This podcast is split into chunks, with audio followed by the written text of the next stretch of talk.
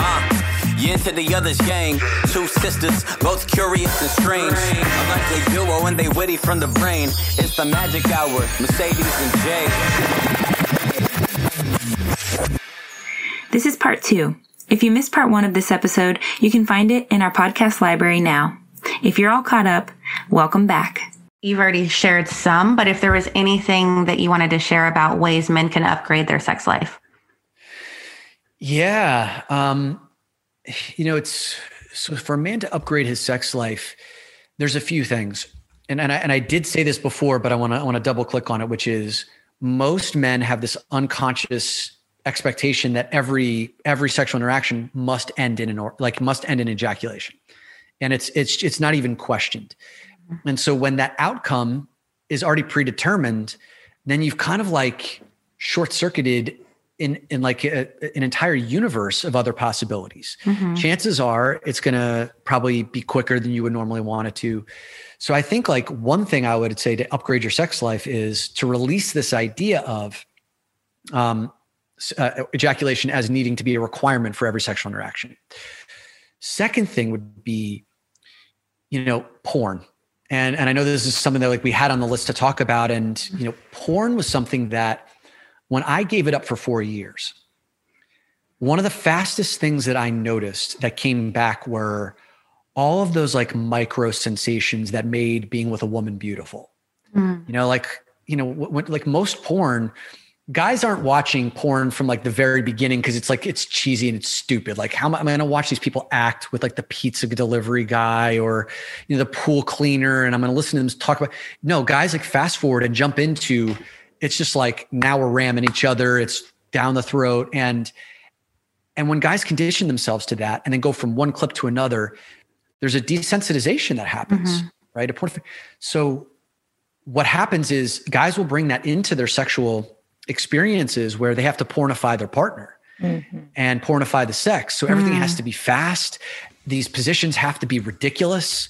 Um, many guys will play um, videos of what they of what they watched before instead of connecting with their partner and I, I talked to countless women about this where they're like oh i know exactly when that moment where i turn into just like he turns into porn guy and i'm just being banged around kind of like a, a body for him to masturbate into like like women can feel this and where he's disconnected or he's in his head or he's performing and it sucks so if a guy wants to upgrade his sex life a part of it is like how are you practicing? You know, like, can you wean yourself off of porn? Take a seven day hiatus, you know, um, maybe downgrade, downshift from bukakis and gangbangs and whatever else you're into. So something maybe softer core. And can you condition if like if, if softer core porn can't turn you on, there's a problem with that. Mm-hmm. There is a problem if you cannot be aroused by something that's softer. It means that like that you have gone way too far mm-hmm. and you've mm-hmm. conditioned yourself, which means that like when you get into bed with a real human being, and we're finding, especially with the millennial population, they're getting into bed with fewer human beings because they can like mm-hmm. so easily satisfy themselves with porn. They don't have to face rejection or risk or these kinds of things. Their fantasies they can indulge in without having to worry about expressing it to someone who thinks it's weird. You want to upgrade your sex life, mm-hmm. then you really have to be meticulous around the kind of porn that you are watching. And no one else no one else is going to be watching this like is going to be making these decisions for you you have to be the one and if you don't feel like you have the discipline or the willpower to unwind that then you need to start talking to other people other men mm-hmm. that can serve as accountability partners for you to say hey guys for this next week can we do a challenge no porn or softcore porn only or whatever um, and i found that like when I stopped watching porn and I was in a relationship at that time, my God, like her body, like the softness of her body, I could feel like the, the pads of my fingertips used to be like numb. Like when I would touch her body, I wouldn't feel anything. Wow. Like then when I would touch her, like I could feel her softness. And when mm-hmm. she would touch me on these different parts of my body, I could feel it versus the numbness. Mm. And like her scent and her hair, like all those little things. Mm-hmm. So I um and since then and that, that's been eight years of really practicing like when i'm with a woman man those little parts of her, and there's an endless, there are endless parts of a woman to be explored. You like that that curiosity, that that mystery goes away when when we're just like programming with porn. Mm-hmm. Yeah. Sorry, I wanna I got on my high horse there. No, it was awesome. Yeah, I think for me, what brings what it brings to mind is this um, this other piece as well. So like this, the porn addiction is so real, so real, and we're getting deeper into it as you explained. Um, there's also this piece that I guess I don't hear it really talked about often in this space, but we're going to do it now. So, so for me, a lot of the reason to show up in sex with men and to have a hunger for sex with men in my life has been about getting validation from the man, which means I was completely uh, like subsetting or just completely denying pleasure receiving pleasure, like the ability for me to receive pleasure for myself. And instead, I was receiving pleasure by getting validated by him, which is a kind of ass backwards thing to be doing and extremely unhealthy. And I think that's also born through this porn culture, but also can be born through many other traumas in our early life. Um, sure. So that piece of validation, I think when I'm, when we talk about conscious kings, you know, and awakening the king within, and being a conscious lover, and um, getting to know yourself and becoming integral, having integrity, all these parts play into that that as well. Um, of being able to recognize when your partner is like if you're a man and you're able to recognize when your female partner or whatever partner for that matter is coming at the uh, sexual encounter with you from a place of seeking validation versus her wanting to receive pleasure that's some magical shit yeah. You know, some serious shift can happen, I think, there. And, and not to put it all on the man, because obviously, uh, me as a woman, I needed to recognize that for myself, take responsibility for myself in that. But if you happen to be the more conscious partner in relationship, guess what? It's your responsibility yeah. to kind of start yeah. laying that path. So, yeah. yeah, you want to touch on that some, Dom? Totally. Um, so, th- thank you for bringing that up and thank you for sharing that part of your experience, Mercedes. I've um, I've been with a number of partners who are like completely open and conscious and totally receptive to receiving pleasure, and I've been with others who I think would fall into the probably like would relate a lot to what you just said. Mm-hmm.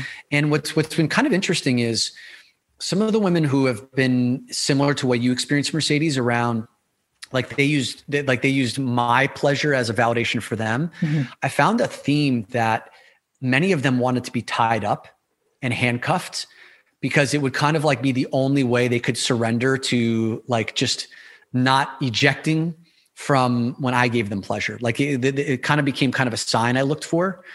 Um, so bondage happened to be not for all of them, but like for some of them seemed to be this thing. Makes sense. Um, and yeah, it goes back to again, uh, if, if, I'm the more conscious partner, in, in many cases, like I, I tend to be in that situation, it's like really having to create an environment and a setting um, to say today this this sexual experience is going to be about you and you only. Mm-hmm. i'm not even taking my boxers off. You're not touching my dick. Mm-hmm. laying you down. Um, here's what we're going to be doing. What else would you like? And i've got some surprises in store for you right? Mm-hmm. mm-hmm. and we're going to be here for a while. And you know again something that you all brought up in in your pre questions were you know the like there are three types of potential orgasms that a woman can have. I didn't know that until you. I didn't know that until I heard that from you. Yeah, and then that's not my. I mean that that that's one of the things that I I learned from um, reading David Deida's book and the Enlightened Sex Manual.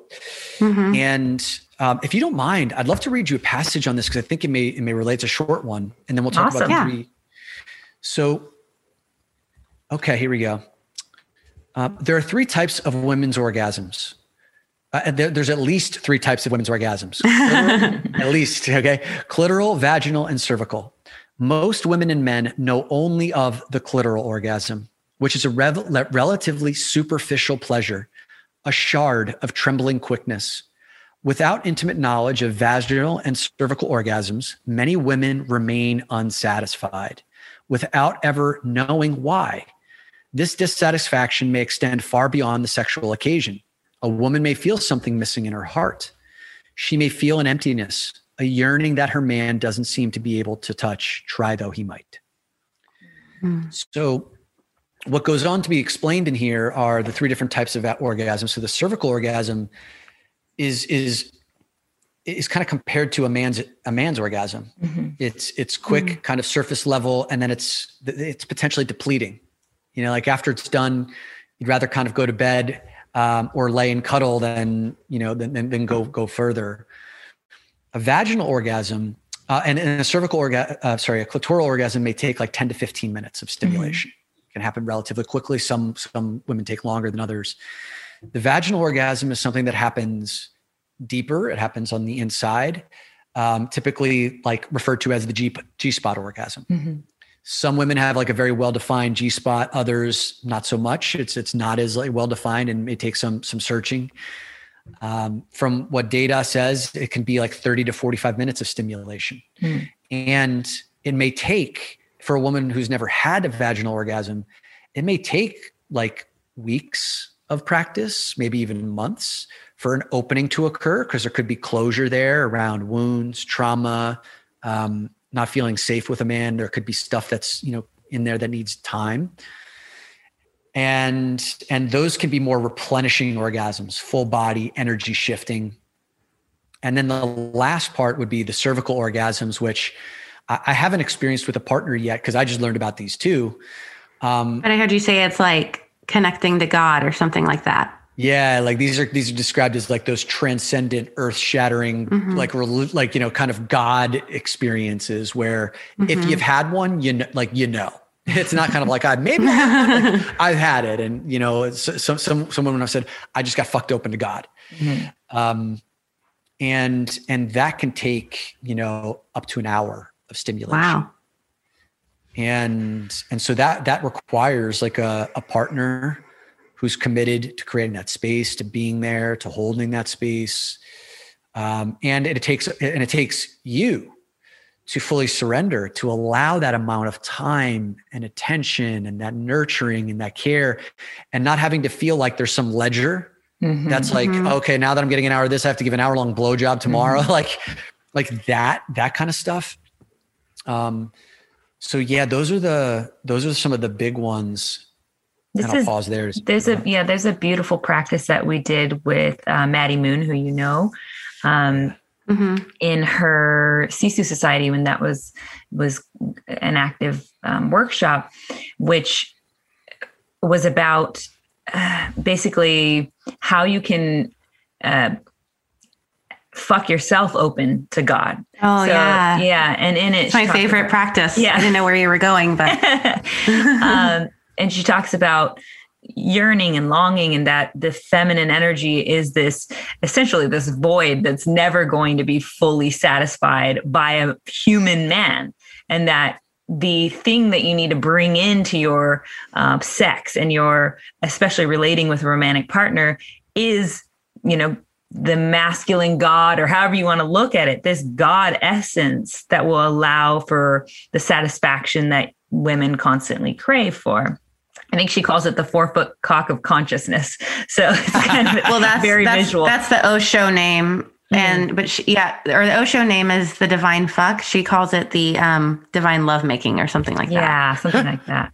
Anyway, it's a beautiful, it's so you know, image of what that means, right? Like you're you could not be more full of this energy, and that's really what um, you're receiving mm-hmm. if you can bring God into your your sex. So I don't know. I thought that was kind yeah, of it's worth it's worth uh, buying Sisu Society just to be led through yeah. that call, and then and then Dom does a um, art of revealing. Is that what it's called with her? Oh, that yeah. was really powerful as well. Yeah. Um, I also love how you you've talked about like holding a woman after she mm-hmm. comes, and that is like I had never be, again, that's another thing you introduced me to because I had never even heard anyone talk about that until you. To know to ask for it. Yeah. Like didn't know we were missing that. Well, usually it's like it doesn't end till the man comes and sometimes yeah. she hasn't even come but the fact that you stop and hold her after she comes makes i mean that's just a completely different practice than people are used to yeah yeah it's um you know i've i found a lot of I, I, when I say a lot of like, I don't have a lot of partners. I, I have I, like most people think because I have like sex addiction in my history that like I, mm-hmm. I'm this prolific. Um, but especially over the last like you know six or seven years, I've had very few partners, and but I found that many of them have never had this experience mm-hmm. of having an orgasm and then being able to just like bask mm-hmm. in the afterglow of that orgasm because usually they're they're just kind of thrust into the next sexual situation you know like the guy mm-hmm. now the guy is going to be taking her in a different position and and so there there are times where i've been with partners where they've come to a where they've come to orgasm. And you know like there's that there's that climax there's the breathing it's coming down. And mm-hmm. as they're mm-hmm. coming down you can almost feel them like turn their attention to me and then start whatever riding up and down again or wanting to you know go down on me. And i've had to be like stop. Stop stop stop stop. Just feel that. Mm. just feel that. Keep your eyes closed. You know mm. breathe that. Like feel that in your body. Let's just hang out with that for a little bit and just like just drop your body onto me you know or I'll, you know, just lay there on the bed and for moments, just like guiding her through, just take the deep breath. Where do you feel that? I feel that in my belly. Great. Can you circulate it up to your chest and down your legs? Feel that in your head. And sometimes we'll just end it there. You know, like we'll we'll continue to do that. And I'll be excited. I'll still be hard. Um, but I can sense that like she's really enjoying that mm-hmm. piece. Mm-hmm. And and then I'll be like, "Hey, why don't we just take a little break and cuddle? How would that feel for you?" And and she's like, "You sure?" And and and, it's like, "Yeah." Um, th- that feel has felt really good for some of my partners. Some of my partners are like, "No, let's get back into yeah. it." Like, okay, I'm ready to go. You know. um, but but that if you want to talk about upgrading a sex life, right? You know, like one thing a man can learn to do is hold the partner after the orgasm, mm-hmm. she trusts the shit out of yeah. me after that's yeah. over, right? Because she now, this is one of the things that David Deida and John Wineland always talk about. Take her deeper than she's able to go on her own. Mm-hmm. Mm. And like Jade, you just said, I've never had that experience of being able to have an orgasm with someone. I didn't know that was a thing. If you were with a partner that created that experience for you like and, and, took you deeper than you were able to go on your own out of all your sexual experiences what would that do for your desire for that man? Mm-hmm. oh yeah. So much trust is born there.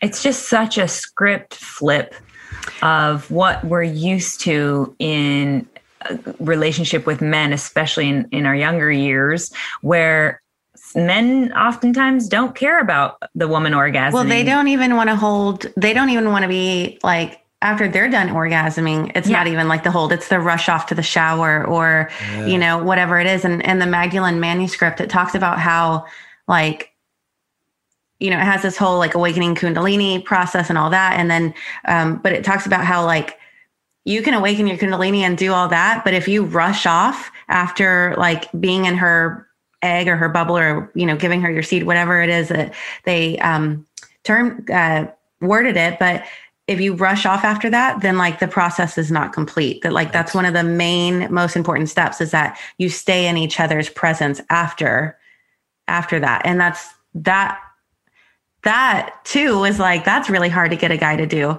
So for a guy to stop before he's even come and just hold is it's so much about it. So much of it is about slowing, slowing down. down. Mm-hmm. Yeah. And Dom, when you described, you know, you walking her through this process and then saying like would you want to just cuddle and just leave it there to me that brought up this even like a fear sensation i could feel from my stories of am i being selfish am I mm. like I need to give more than I receive essentially or I you know what I mean yeah. like I'm I I wear the mask of saying yes when I should say no like this is a core yeah. wound for me but um that comes up for me and I think for women a lot of women they've experienced that where it's like your needs and your pleasure are secondary to yeah.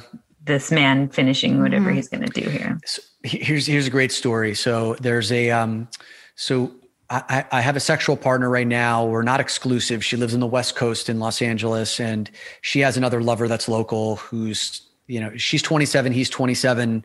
Uh, he's not conscious at mm. all, right? Mm. And he's also he also falls into that category, Jade, of like the big dick guy that like has like has not learned anything other because he's just so mm-hmm. used to having a big dick mm-hmm. and like you know says, um, and he's one of the guys that falls into the category of uh, he wants her to orgasm for his ego, not mm-hmm. because he's actually satisfied. This is another thing you've said that really stuck with me. Yeah, I think one of the posts I put on Instagram was kind of like there, there's two types of guys. You know, the one mm-hmm. type of guy who wants you to orgasm to satisfy his ego, and then there's another type of guy who wants you like who who, lo- who gets pleasure from your orgasm because he loves to see you in your pleasure. Mm-hmm. Know which guy you're in bed with, right? Yeah. And you know, like Mercedes, I think th- there's a lot of uh, you can tell which kind of guy you're in bed with, mm-hmm. even on an unconscious level, right? You know, and what what I love to allow my partners to feel is, I am so here for your pleasure. Mm. You know, like like it, when you are in pleasure, and when you are going deeper than you've gone before, when you've had an experience that's fulfilling to you, like there's nothing that lights me up more than that.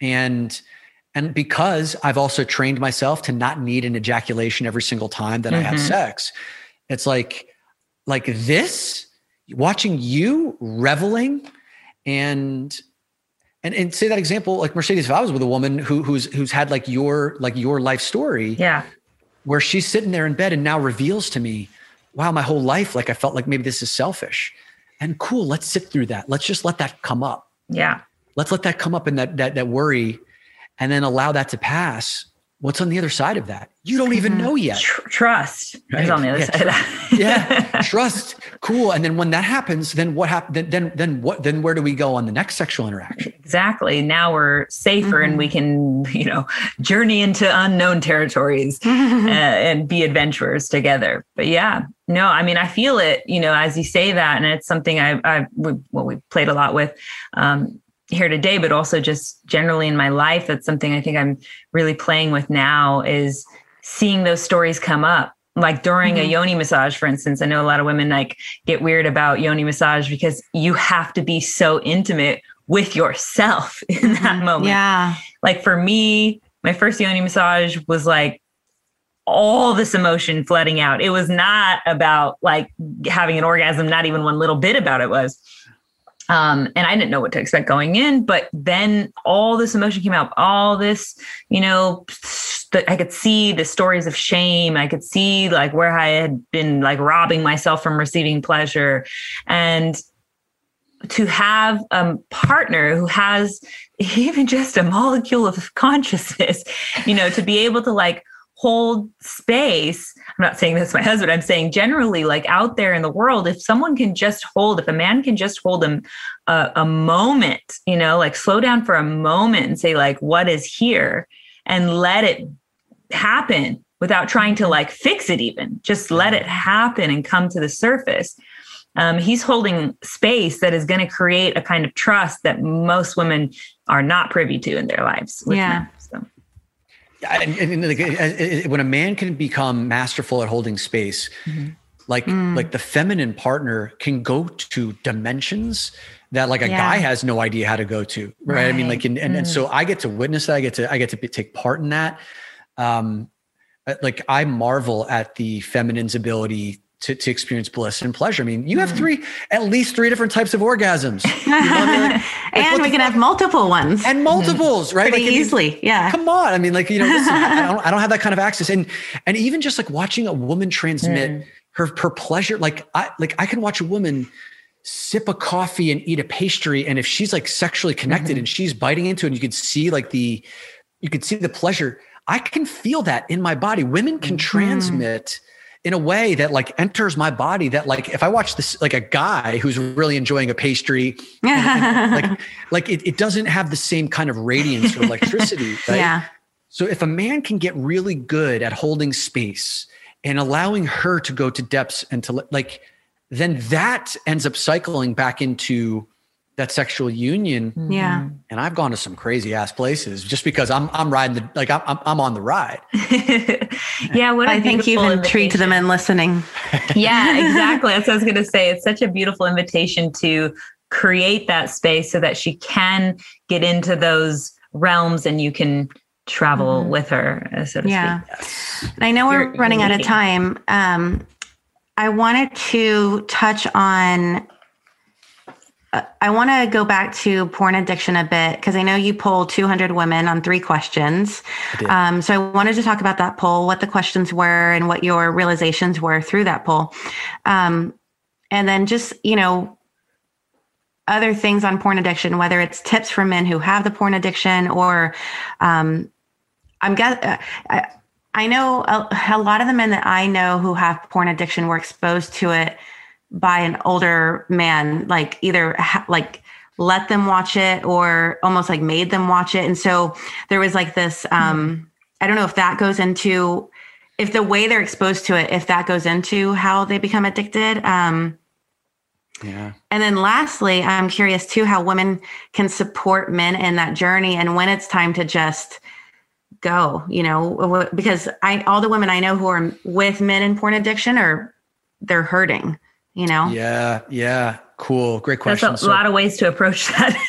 well, you don't have to answer all of those, but wh- wherever, those are all the things that I wanted to bring up. And I know you also brought up like um, something around like, you know, you can use ethical porn, you can use um, OnlyFans. And I know a lot of men, like you, you had brought up like anytime you were having anxiety or wanting to turn off or tune out, you would use um, porn or masturbation or sexting we mercedes and i both have an onlyfans and i think a lot of times men may c- come on for that reason and we may entertain it a little bit but we uh, or we may entertain it to you know get them um, in conversation with us and then we also invite them to be more vulnerable with themselves and and to um, do things like what we talked about on this episode. So um, i love that you brought that up as an option yeah and here's the thing i'm not anti-porn I'm really mm. not. I mean, like, you know, for four years, you know, Sex Addicts Anonymous, everything was like porn is villainized. Mm-hmm. And I'm not mm-hmm.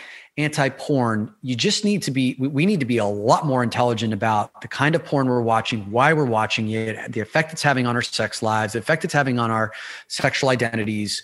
And when you've been able to answer all those questions, then you can start to decide like what role porn plays in your life. Mm-hmm. And I, I still, very rarely, but I still engage in porn every so often. But it's it's it's it's it's you know usually when I'm not with a sexual partner. So anyway, um, I would ask most guys and, and the guys who are listening, if you think about the part of you that you bring to porn, is it the best part of you?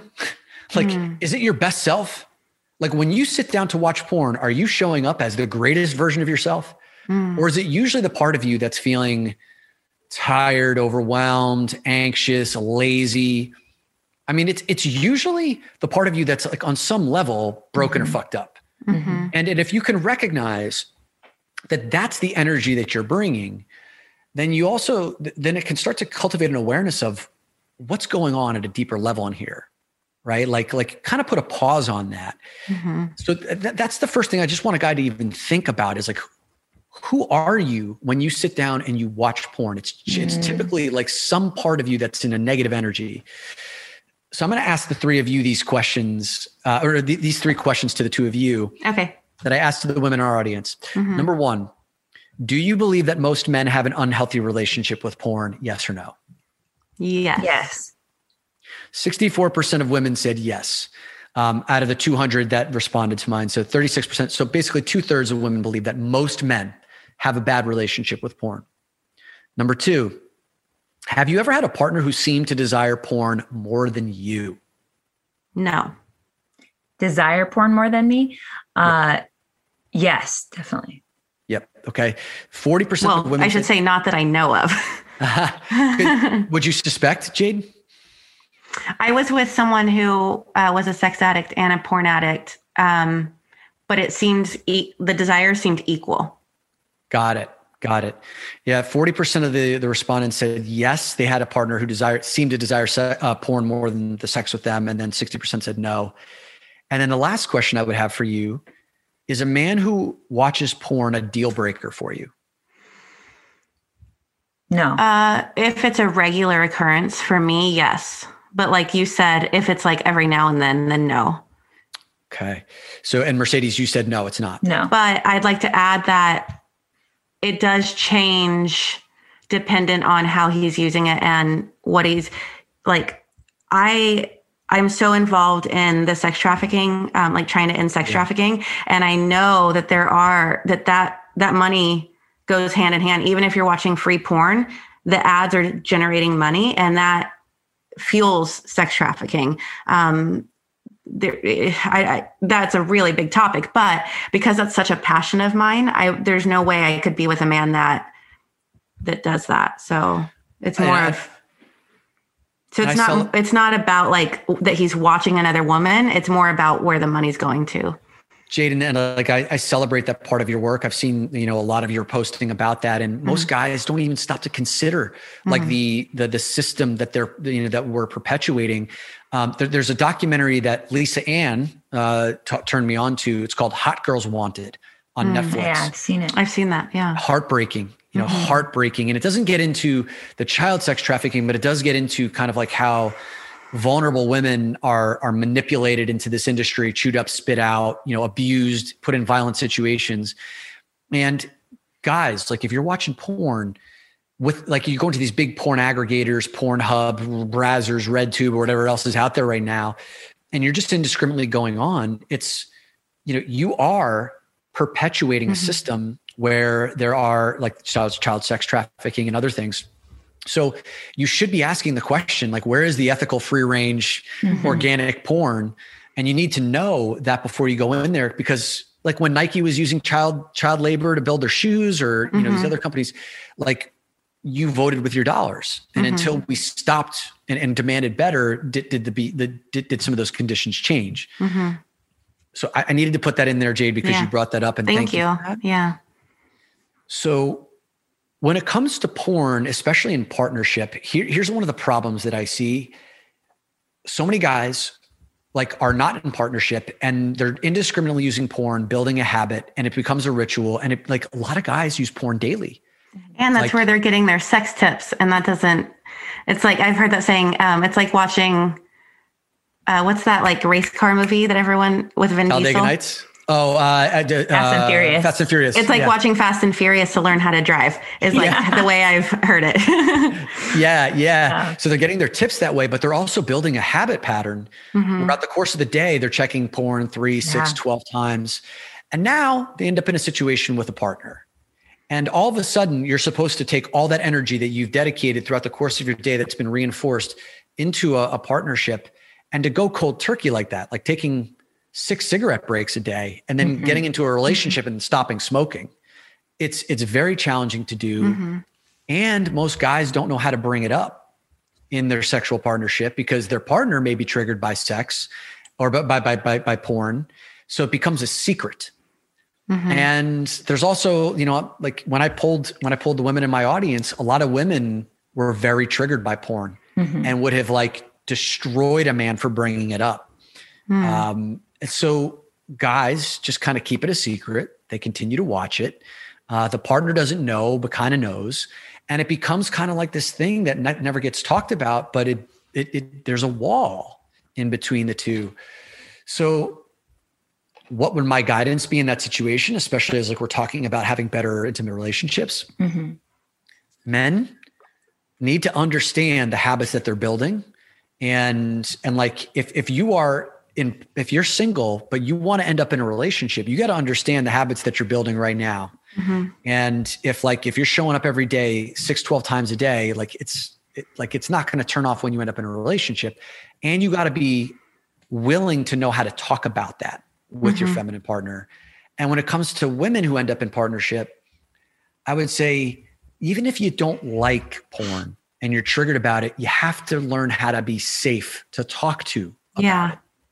Because if if like if you explode when a guy brings it up, hmm and he realizes that it's like the third rail for Same with your sons. Mm. Yes, exactly. Like if, if you want your sons to talk with you about it, but then you kind of come down with the force of God and then then like he will You're will no longer a safe place. Yeah. he'll never bring it up. hmm Yeah. Yeah. Uh, your second question, will you state your second question again that you asked in your Have you ever had a partner who seemed to desire porn more than he desired you? Yeah. So this is, I think, something that a lot of women deal with that don't realize they're dealing with. So, in the sense of, um, I'm going to use it in my own personal relationships. Uh, I know that in bed with me, the sex is desired. And when we get to that place where we're connecting uh, intimately like that, the sex is desired. However, the slowing down is what becomes the undesirable part, which is re- because of the, the practice of porn that shows you the fast and the furious, you know, Mhm. method. And the slowing down and taking time with a real human being woman is what I think a lot of men, or especially men that I've had this experience with, are almost like allergic to just because they don't even, they first of all don't know that it, the, the benefits that can come with it, I think. Mhm. Oh. Right. And then, uh, they already know this is the way I get off and it's easy and quick. And I don't, and they built up all these other reasons to not be intimate with their partner or themselves, which is the bigger part. Um, because of their own shit that they need to do shadow work probably on. Um, and they have brought that into the bedroom and said, "Oh, this is taking too much time. Oh, you're going to take 30 minutes to to get to a place where I can enter you and finally have penis and vagina sex. Like that's just too much time. I don't desire this. It's not that they don't desire you as a woman. If anyone's listening and can relate to this, it's that they don't desire being intimate with themselves because it's fucking scary." Mhm. Yeah. And to slow Yes. down that much would mean that they would have to actually experience self intimacy. And, and and one of the things, Mercedes, to make this even more po- like poignant for for Yeah. the man who does exactly what you're talking about, which is he's learned what's made him pleasure, like what like he's learned his pattern, Mhm. and then he'll do that with you. And every guy will have like like a ticking time clock where it's, hey, it's two months, it's three months, it's six months, where that becomes boring for him, Yeah. and then he needs a new partner Mhm. because he's running the same pattern. And when he's doing, and he he's he's he's pigeonholing you into like that own one, and and and I've seen that with so many guys. Brian Stacy, my podcast partner, said that like that that used to be like what how he used to roll. I Mhm. used to roll that way too. When when you learn how to slow it down, Mhm. when you learn all these other realms of of sexual exploration, then you realize that like your partner, she's got like you could you can be the kind of guy that has sex with a thousand different women, or you can be the guy who has sex with one woman a thousand different ways. Right. Mm. And every like I believe that every every feminine partner has the ability to have an infinite number of sexual ways that we can explore together. But if you're running one pattern as a dude, Mhm. you're going to get tired of that partner. You're going to blame it on that partner, and it's not that partner's fault. It is your fault. Mhm. Mm. Yeah. Yeah, that's uh, it's so slow. What I'm hearing here is slowing down leads to birthing creativity into your sex life. The the variety that you're seeking for is actually the slowing down is what can create that in whatever relationship you're Slowing really in. down to not have like a slow death, basically. yeah. Yes. Oh, I heard a comedian the other day say something about like y'all men are complaining about fucking a dead corpse in your wife. You know, your your wife is like a dead corpse. You killed her. That's funny. So true. Who said that? I don't funny. remember. I'm gonna have to look it up. Um, I I forget. But I do want to ask you specifically about sex workers because, like Jade mentioned, we consider ourselves sex workers in the field of working in OnlyFans and having men Mm. enter this work.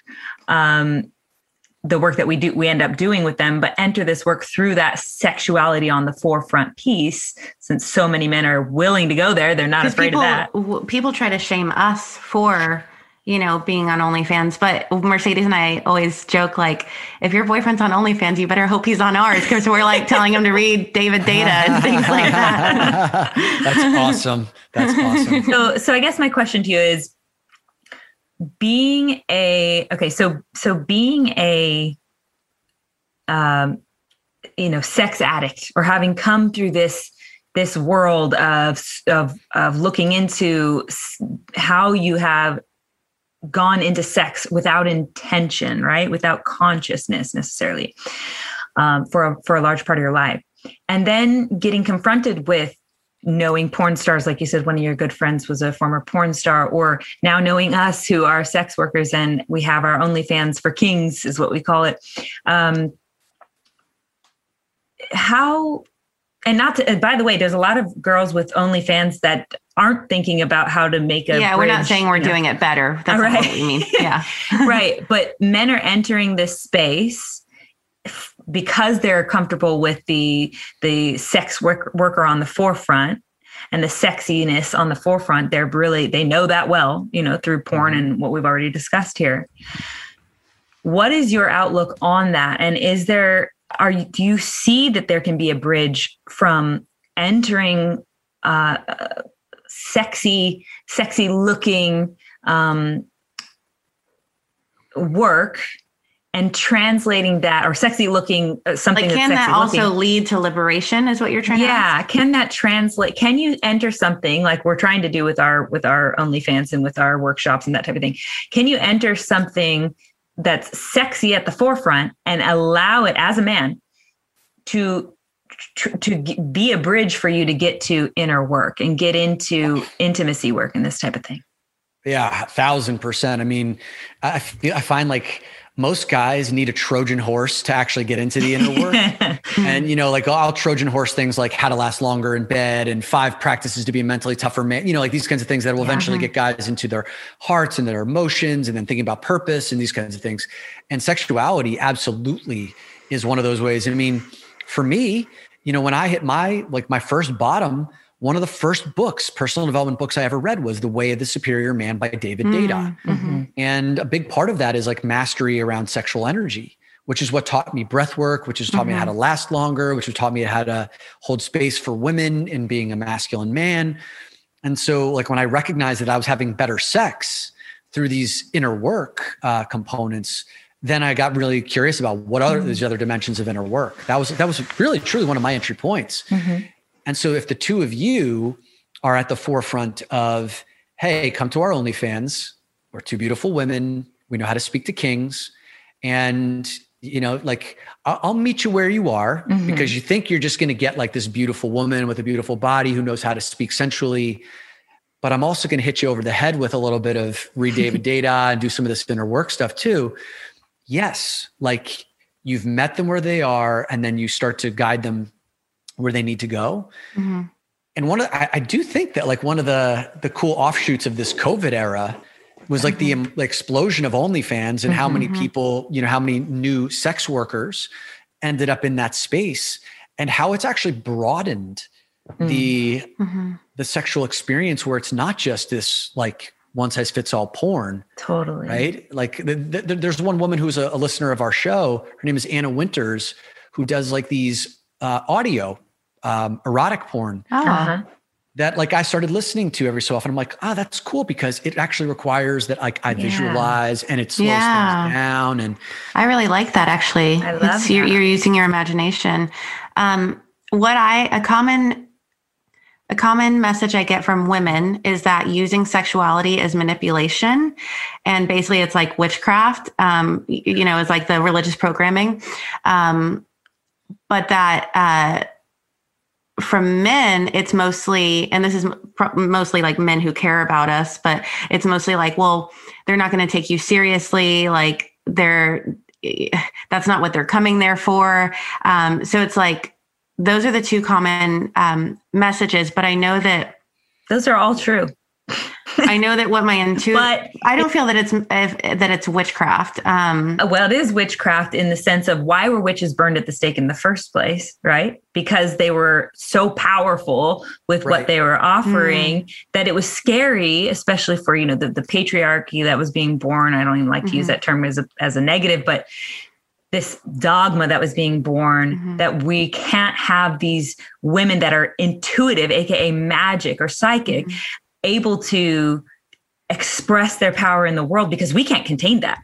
Yeah. That's well, scary. When I was getting a lot of those uh, messages from men and women, I I did like take on that shame, and I got a lot of pain in my left shoulder blade for a while that I couldn't get rid of, and um my the intuitive that I spoke of earlier in the show, her name's Mary Margrave. She's amazing. She um the message she gave me that really resonated with me was um like sexuality in its purest form is when you like merge it with spirituality. So like you know, post the sexy images and bring with it your gold, you know? It's when it's it's when it's in its lowest form that it's void of spirituality Yeah. is when it becomes the porn addiction and the sex trafficking it's it's when you come at it and you're using both that it's like that is that is like um the highest form Yeah, and even Yeah. biblically, that like Jade, you've talked about this a lot. Mary Margrave, maybe be one of the people who brought it into our lives as well, is Mary Magdalene, right, Mhm. of the Bible, the whore and the holy woman. She is a witch of all witches. Like she literally was able to take those two concepts that in our world right now, the world, you know, society sees it as contradictory, but they can live together. That's what we're doing with our work, you and I, Jade, especially with our OnlyFans, and saying like, yeah, you, you know what, this is existing. We are Mhm. alchemizing. well she was called a whore she was called a whore she wasn't actually a prostitute she just was a tantra Doesn't matter. teacher Doesn't but matter. I know I, just- I don't want people to discredit everything you're saying just because of that one word. So I want to clear that part up. Yeah, Um, the thing is, the people who are going to discredit it are just not ready for the work. They're just not there yet, and they'll come around because this is where they're getting the the exposure, you know. Mhm. And it's probably something that's taboo enough to interest them anyway.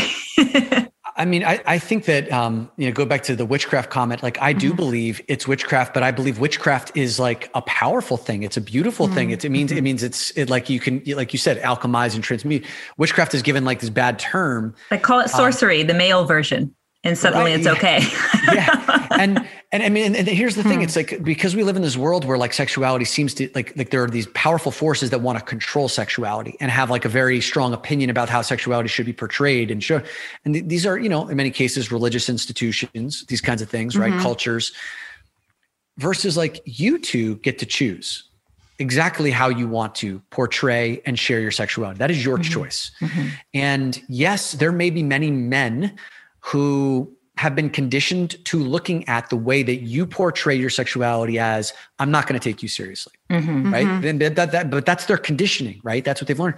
And there are plenty of other guys who look at what you're doing as empowered, as beautiful, as and, and then and then are open and receptive to like the deeper levels of spirituality that you're embedding in there. Mhm. So I do believe that like we're having some sort of sexual renaissance where Mhm. what you two are doing in the next few years is going to be much more um, prevalent. Yeah. It's going to be much more embraced. People are going to see beyond because most guys are not used to seeing like two beautiful women like you who are also have, have this kind of depth who are also ringer, you know, who also do MMA stuff. Like they're not used to seeing that. They, they have like a very specific box. Stereotype, sure. Very st- Um, so it's just about like breaking that box and then showing them what you got. And I, I'm sure like, you know, like some of your bigger fans, longer, longer tenured fans, like see exactly what you're doing. Mhm. and Right, respect for the hell out of sure. Mhm. Yeah, and I Yeah. think you know, just to finish this little combo, this piece of the combo off is, I, you know, we talk about this a lot, Jade, but we are pioneering something. We're at the the forefront of of this adventure, you know, and so we are the ones who are going to be burned at the stake, so to speak. Luckily, it's not literal like it was for for quote unquote witches in the day. Um, we get to try again, essentially, and take you know what our grandmothers and grandmothers grandmothers uh, worked for for a long time and bring it back around like this is i think the right time it is the renaissance of this work and and it might come with um like i always say objectify me. Like feel free to objectify me. It has literally nothing to do with how i subjectively feel sexy in my own body when i took this photo and posted it and put this caption with it whatever my you know however i'm putting myself out into the world. And when someone man or woman comes to that and says you're just going to get objectified. No one's going to take you seriously. Your your plight is going to be completely fruitless that's their projection mm-hmm. onto my work. It has literally nothing to do with me because I know exactly my intention. I know my particular worth and also that I subjectively feel a certain way in my body um, when I do the things I do and when I give the work I give. So it's really it doesn't affect me but mm-hmm. but i also right. see that for women and other people that are going to come to this work and i i think there's going to be a big movement you know create a whole hopefully it's a huge movement where we all can adjust. I think that they do need to understand that that objectification that's going to come at them is something that they're going to have to figure out how to separate themselves from that it isn't mm-hmm. actually about them. It's just like when your man loses his boner it's not about you. It's his own work. The person you objectifying still, you that's their work.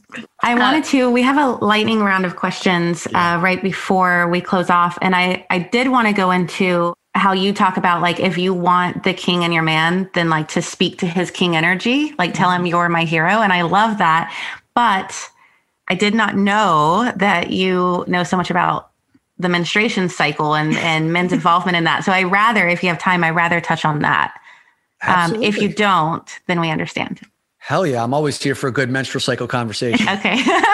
One of the one of the one of the delights about running our own podcast, which is called the Great Man Within Podcast, is we cover these topics that I never would have you know sought out otherwise. And we ended up interviewing these two brilliant women who wrote a book called Wild Power, and it's all about like unleashing the power of your menstrual cycle. And the book was published by Hay House. They've been doing this work teaching women how to align their energies and their lives around the four seasons of their menstrual cycle. And what we what what Brian and I, my podcast partner and I, you know, we're really curious about is, you know, this thing that we've been taught is mysterious and it's a woman's business um, that we're not supposed to have any role in. Like, how can a man play a supportive role in that? How can we understand it more? And you know, most guys have been taught that it's like, oh, you know, like like these are some of the off-color jokes that most guys grew up with, which is, don't trust anything that bleeds every 28 days and doesn't die you know what I mean? Or she's PMSing. And like these are like these are like, you know, these are real things that guys are Or guys will even like when you're not on your period be like, Are you on your period or something? Like that. Yeah, something like that. Mm-hmm. Um, or your period is a uh, an inconvenience towards mm. sex. You know, mm-hmm. like it's, yeah. it's like to a man, the the menstrual cycle has inadvertently become just like this evil Mm-hmm. And and and what I've learned in like my conscious communities over these last few years, and I've seen so many women like just talk about the magical powers of it and how they've transformed their entire lives by understanding the four seasons of their cycle, mm-hmm. like winter, spring, summer, and fall, and how each of the um, the different periods or the, the different parts or the seasons of their cycle can can dramatically affect the energy, the sex drive, the spontaneity, and so when when I started to read the book Wild Power with my partner, the 27 year old who's you know living across the country, what what we started to learn was that when she's in her let's say autumn phase, which is typically known as the PMS phase, right? Mm. She gets really tender. She gets really introspective and she's got a fucking bite to her, man. I mean, like, you know, it's like the stuff that she's been holding on to, those resentments, Mm-hmm. That stuff comes out. There's no filter, and she and she's sharp, digs it in, right? Mm-hmm. And she is not at all sexual or like let's just put like her sexuality like drops mm-hmm. you know, like off, off a cliff so the days leading up to you know her fall her autumn cycle you know are kind of like you know her ovulation which is like the highest point of her sexual energy so we could be doing all these sex you know sex pictures, fantasies, phone sex, and then it drops off a cliff. Mm. And I'm left to not know what's going on. She doesn't know what's going on because she hasn't read the book, you know. But now, now that we see, here's what happens at these different stages of the cycle. She's like, "Hey, Dominick, I'm in autumn now," and and I can feel her asking these deeper questions about her life. She's not at all concerned about sex. She doesn't want my dick pics. She doesn't want to talk about her. She doesn't want to watch the videos that we filmed together. You know, like these kinds of things but I can meet her there and then like, you know, hear some of those things that she's been holding on to that I've done or that, you know, she wants me to know about. When she moves into the winter cycle, which is like her bleed, um, something else starts to happen. She's not as um, she's not as I guess you could say uh, she's still introspective. She's still kind of like in her inner world, but she becomes a little bit more sexual. She wants to engage more. She's deeply intuitive at that time. Like these are where some of her bigger visions come from. And then as she merges into spring and summer, she becomes like this superwoman, extroverted energy. She's a fitness instructor and now she's out creating everything. She's redecorating her entire apartment. She's really concerned about what's going on in my life, you know, asking me a lot of questions about me. Um, whereas like during the winter and the fall, she's much more like kind of inwardly consumed. So that has brought an entire new level and depth of intimacy in our life. Um, to communicate with our sex, uh, with understanding what she needs and how I can support her during that, and also not to take some not to take shit so personally, you know, because now I know where she's at. Mm-hmm. So I would, rev- I, I, it's revolutionized not only how she's re- like organized her day and her energy, um, and given herself permission to relax, like when she's in those autumn and winter phases, but it's revolutionized our dynamic too from a yeah. sexual and relational mm-hmm. perspective. Mm-hmm. Yeah, I will say my own experience there is coming to so one of my most passionate places that I study is in is in the endocrine system and hormones, especially yeah. female hormones. And in learning some of that work, I would share with my husband, like, hey, I really want to get you on board with like this app that kind of tells you where I'm at and what symptoms or what symptoms, what, um, you know, things you can look out for and how you can navigate better with me. Or I can, anyway, for two years, he was extremely resistant to that. So, mm.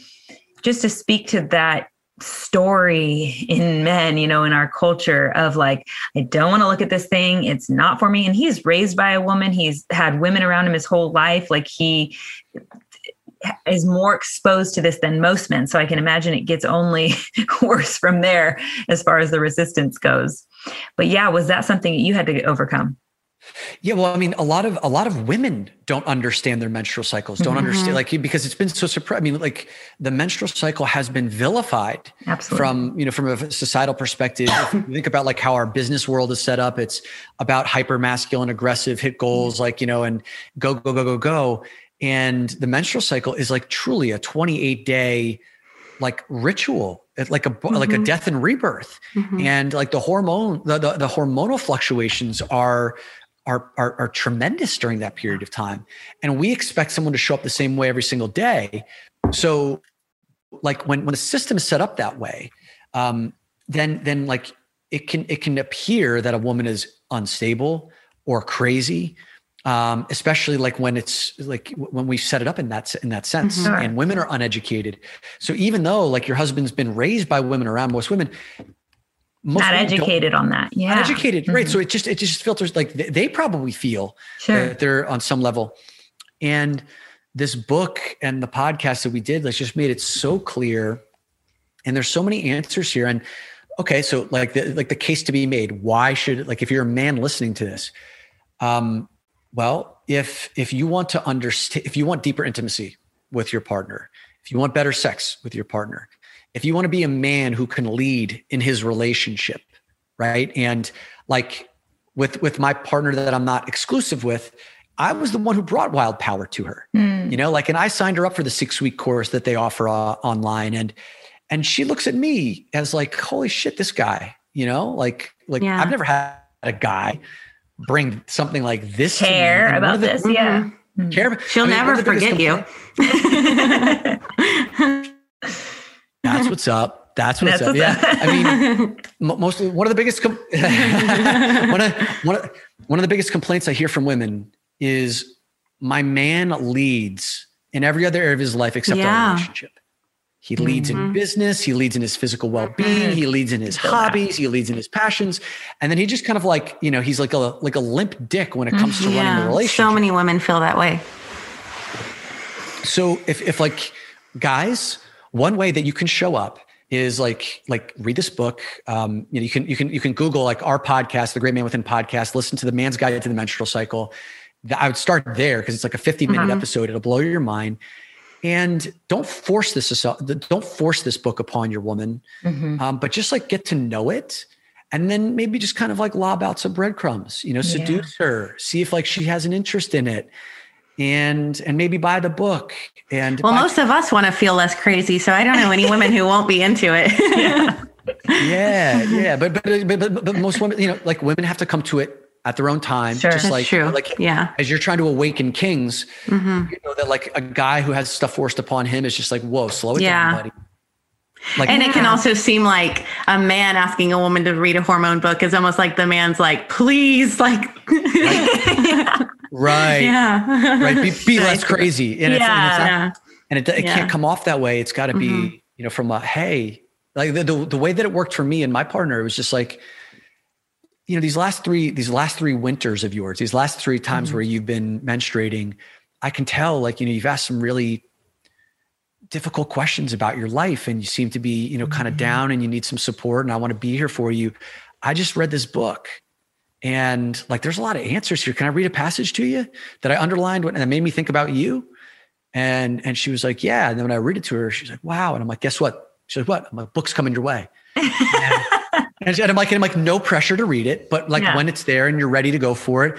And um, and then there was there was an event that happened that like kind of created this thing where we both decided to read the book together and you know what? And sometimes i think it's okay to have a little bit of pressure from your partner in that mm-hmm. sense of like i do want to show up for this person. I mean that's okay you know? Yeah. Um this is such a be- i'm so glad that we got to address that with you. I think it's so important and i wanted to throw a caveat uh, really nothing we have to comment on but i just the thing that gets left out most in this work with men and women talking about menstruation talking about the menstrual cycle and how all the ebbs and flows work is the the the wrench that gets thrown in is birth control where yeah. now we're on a hormone that doesn't allow the the regular ebb and flow so you have to also consider that there's a lot of beautiful books um, to look at with that one's called your brain on birth control so if that ever interests someone who is on birth control or is with a partner on birth control can help you kind of guide through that too because it's a mm-hmm. completely it's a whole nother layer of this thing yeah. um, Okay, so we're going to get into our quick staple questions here with you, Dom. Um, and the first one is if you could hug your younger self right now, what would you say? I thought about this one for a while. And, you know, the thing that eventually came up for me was the most important part of that hug is not what I would have to say, it's how it would feel mm. for my mm. younger self. And we rely so much on words when oftentimes it's like really about that feeling, mm-hmm. the the warmth, the embrace, the the grounding. Mm-hmm. And I think mm-hmm. about how we hug today. It's kind of like these chest to chest kind of crotch out hugs where we're baby burping people on the back and and like my younger self would have really wanted that like that long warm as long as you need it kind of hug and and i think if if i were going to use words for my younger self the words that i would have wanted to hear is no matter what i love you hmm gosh i love the fact that you bring up needing to feel held yeah. as a man yeah. too i think that's something men are really worried to to be able to voice or even be with is to mm-hmm. be held like sometimes that is what you need and mm-hmm. that's okay. Yeah, we, we still have that inner child inside of us that needs to be mm-hmm. held. And most guys have no idea what it feels like to be held. And yeah. you know, the feminine partner can do that, or other guys can can hold that for you too. That's mm. why men's work is so helpful. Mm-hmm. But it's it's cathartic. Yeah. Yeah. I love that. If you could have the whole world read one book, which would it be? Outwitting the Devil by Napoleon Hill. Oh. I've, I've read um you know probably 300 books over the last decade and that is the number one most influential book of my life and the reason for it is napoleon hill's most famous for the book think and grow rich mm-hmm. and outwitting the devil he, it, it, he interviewed 25000 people over a 20 year period think about this 25000 people that's 2500 people uh, that's mm-hmm. uh, over 20 year period mm-hmm. so over a thousand people a year at the end of their lives who felt like mm. their life was a failure. Wow. You know what I mean? They didn't live their purpose. They felt their life was, they left chips on the table. Hmm. And he mined their secrets. He wrote the book, Outwitting the Devil, to help prevent those of us who don't want to let end up in that space. And it's a conversation like the the devil. it- it's like a conversation with the devil, which is this distillation of twenty five thousand dreams lost. Yeah. It's kind of like the field guide for how to break free from meandering through your life and how to live a life of intentionality. That's And that's gorgeous. outwitting the devil. Yeah. Outwitting the devil. Outwitting the devil. I thought you were going to say the Enlightened Sex Manual because I see you reference it so much, but um, I've never heard of this other one. I'm excited to get it. Me too. I- I've read I- Think and Grow Rich. That's a famous. Yeah. Yeah. but Mercedes, if you if you liked that, Mhm. Outwitting the Devil will just like knock your soul. It, it was it was a book that was buried. Uh, out Think and Grow Rich was was released in like 1938, 1939 during the Great Depression. Outwitting the Devil was buried by his family for about 70 years because wow. they were afraid of of what was in the book, and it was released during the Great Recession in like the Mm. 2011 timeframe. That's fascinating, especially because we are in in you know another renaissance of us finally a lot of us actually going after our bliss, listening to our daemon, you know, letting our soul guide us to the work we're here to do and all of that. And I could see during the Great Recession where it'd be like, nah, like we need to Mhm. just get to the grindstone and just work whatever it is to survive here. Wow. Yep. That's fascinating. Okay, if you could whisper one phrase to everyone on the planet, what would it be? like the like if if you were to take the 32 year old Dominick and hear what I'm about to say, I would have smacked this version of me upside the head. But the three words I would say, one phrase over and over again is love heals all. And this past weekend, I actually um, I did my very first LSD trip. And I've worked with psychedelics like mushrooms and MDMA and ayahuasca. This was my first LSD trip, and I had a friend come over and supervise and hold space for me.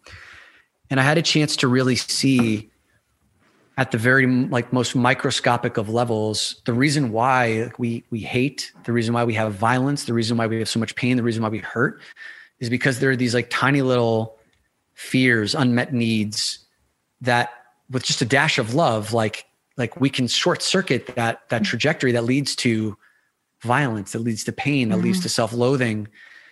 And and we're really shitty at that right now. We know how to yell at people. We know how to argue with people. We know how to condemn people. We know how to cancel people.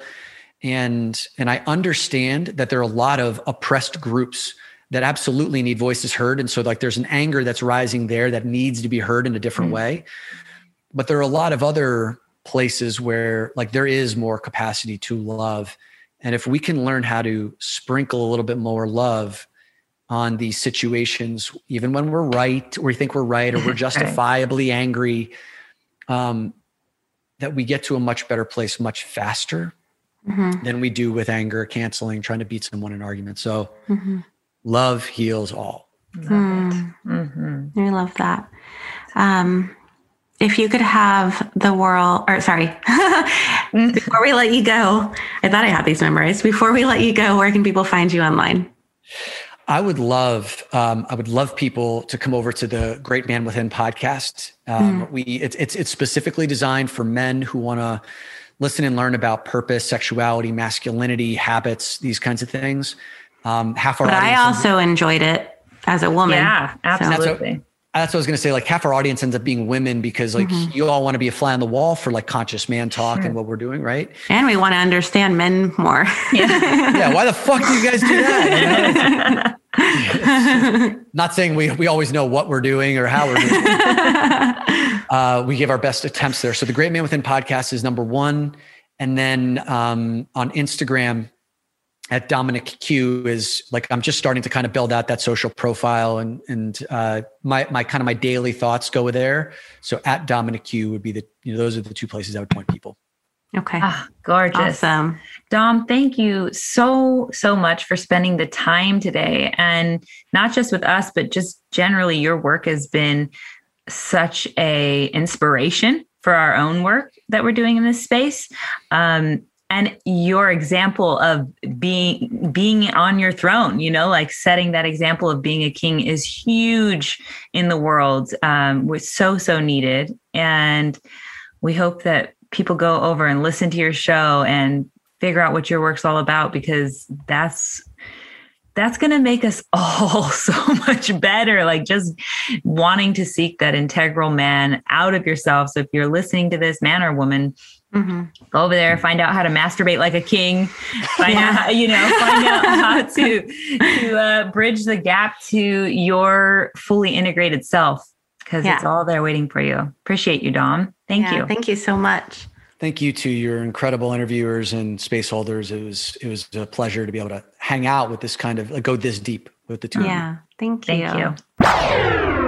Ooh, that was really good. Oh my gosh, I feel like we're just really um, we're bringing in the people and the voices in this space that are so needed and also so supportive of the work that we're doing with our mm-hmm. own with our own men's workshop and such and it feels like alignment you know it feels like okay universe you're listening you hear us mm-hmm. you're guiding us you're giving to us we're experiencing the abundance and i freaking love it yeah and i know your magic trick today has to do with dom and so does mine why don't you go into yours yeah, it doesn't. It has to do with our conversation with Dom for sure, because um, so much of the work that you know we're asking men to do and that generally humans like men or women it boils down to having integrity or to becoming integral right? And and being integrated. And as a man or a woman being integral is what makes you a valuable part of society. It's what makes you undeniably attractive. Um, and it's what allows you to walk in life as a king or a queen really. So it's it's one of those those parts that we can embody it's, it's the embodiment. It's hard to to verbalize it really but it is what embodiment actually means yeah. integrating the parts of you that you may have lost along the way so my magic trick today is to discover what inner work is needed in order to become integrated in order to find the pieces of you that you have lost so i have some questions here to ask um, you can ask yourself in order to gain some clarity on where your attention is needed and where to begin your work. So pay attention to which of these questions sticks out to you and, and let that be an indicator for where to begin pulling a thread.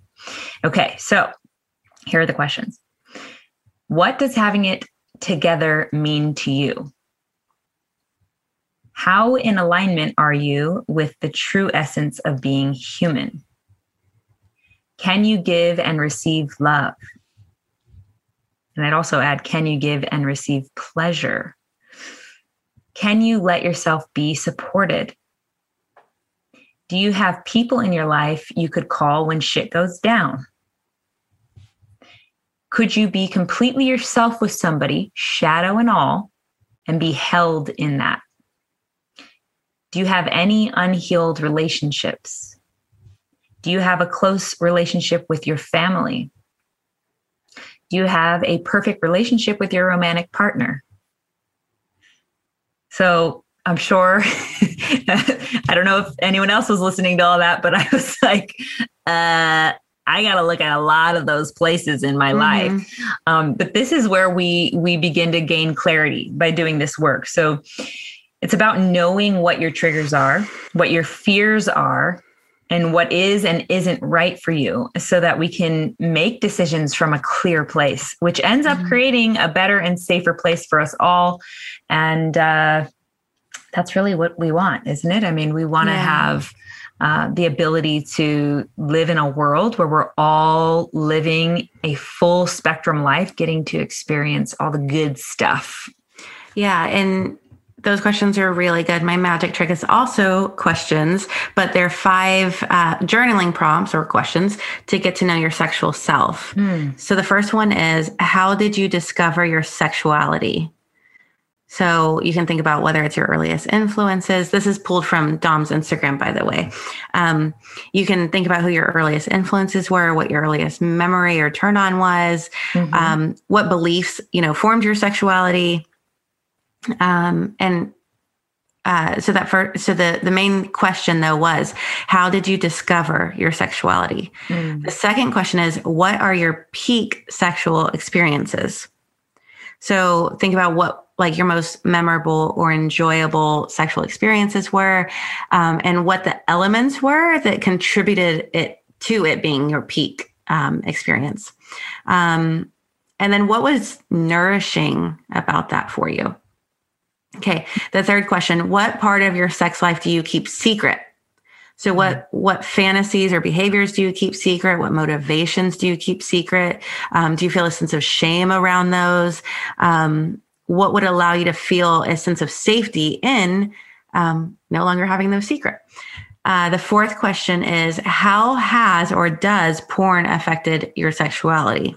So, um, mm what is the quality of your porn consumption compared to one to three years ago? So you can also compare it to the past. Mm-hmm. Um, what kind of porn do you like?